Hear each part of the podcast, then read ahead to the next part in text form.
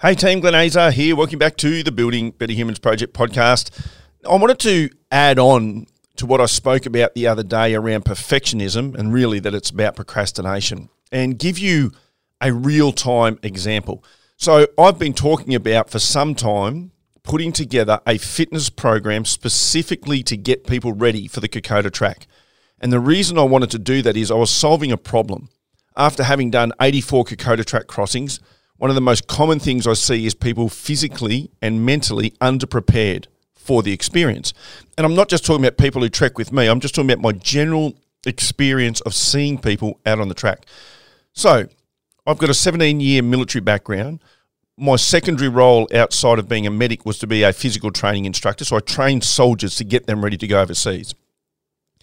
I've run gyms. This is my second gym in Project 180. Before that, I had Fighting Fit Australia, which was running out of Toowoomba. I've trained people for over 20 years in the civilian sector, whilst also part time of that was while I was in the military.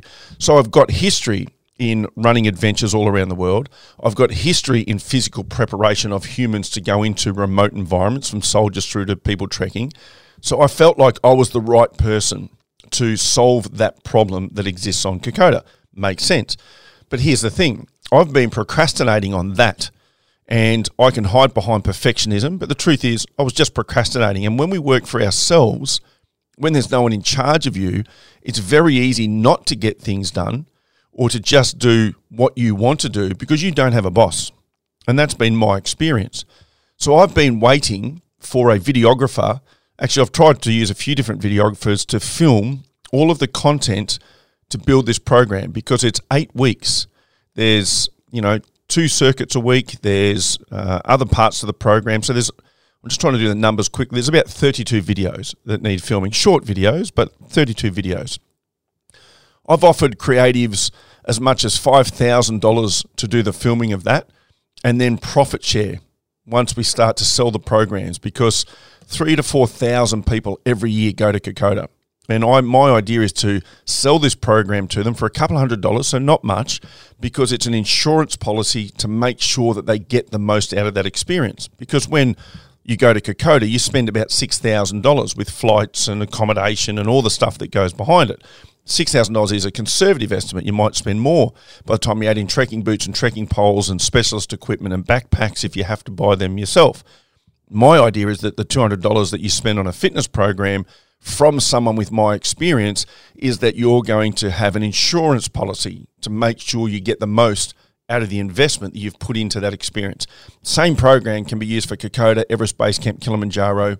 You get the gist. So I've been offering $5,000 cash plus a profit share.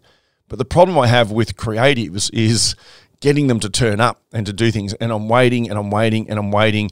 And I keep saying I'm going to release this program. And truthfully, I could have filmed it during COVID. I've spent three years not adventuring, but I just haven't been pulling the trigger on it. Last weekend, I went and bought a microphone, a lapel microphone that plugs into my iPhone. And in one day, I filmed every video I needed. I came into my gym on a Sunday, no one's in here, it's closed and I filmed every video. Over the next four days after that, I edited every one of those videos myself. I uploaded them into an online portal, and I am now able to sell the Kokoda Fit program because I finally stopped procrastinating. I looked at the fact that could a videographer do a better job than me? 100%. But a better job than me or the most perfect job that isn't done is irrelevant. So I just made a decision to take an imperfect action to film on my phone, to build this content out, and then to put it up and have it ready to go, and it's there. Now, will I improve it or refine it over time? Maybe. But the truth is, it doesn't really need it. The information is there.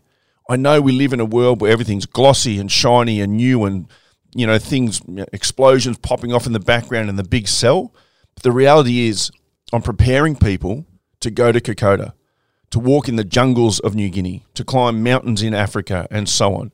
It doesn't have to be all polished and shiny, it has to be effective. And I know for a fact that what I filmed and what I put together is effective. It took me two and a half, three years that I've been talking about this, and I did it all in one day and then edited it over the next four days. My point to you just pull the damn trigger. whatever the thing is holding you back, whatever the story, I need the videographer. They're going to make it look great. If you have to rely on other people to get something done, sometimes you have to look at yourself and say, you know what, I'm just going to do it anyway. That's my experience dealing with perfectionism, dealing with procrastination. If you want to check out the Kokoda Fit program, head on over to the Building Better Humans Project site and you'll be able to find it in the online programs.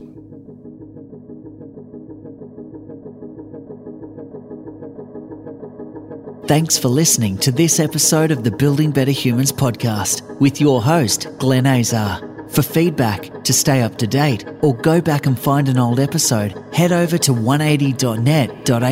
Yeah, the Building Better Humans Project podcast. Let's go.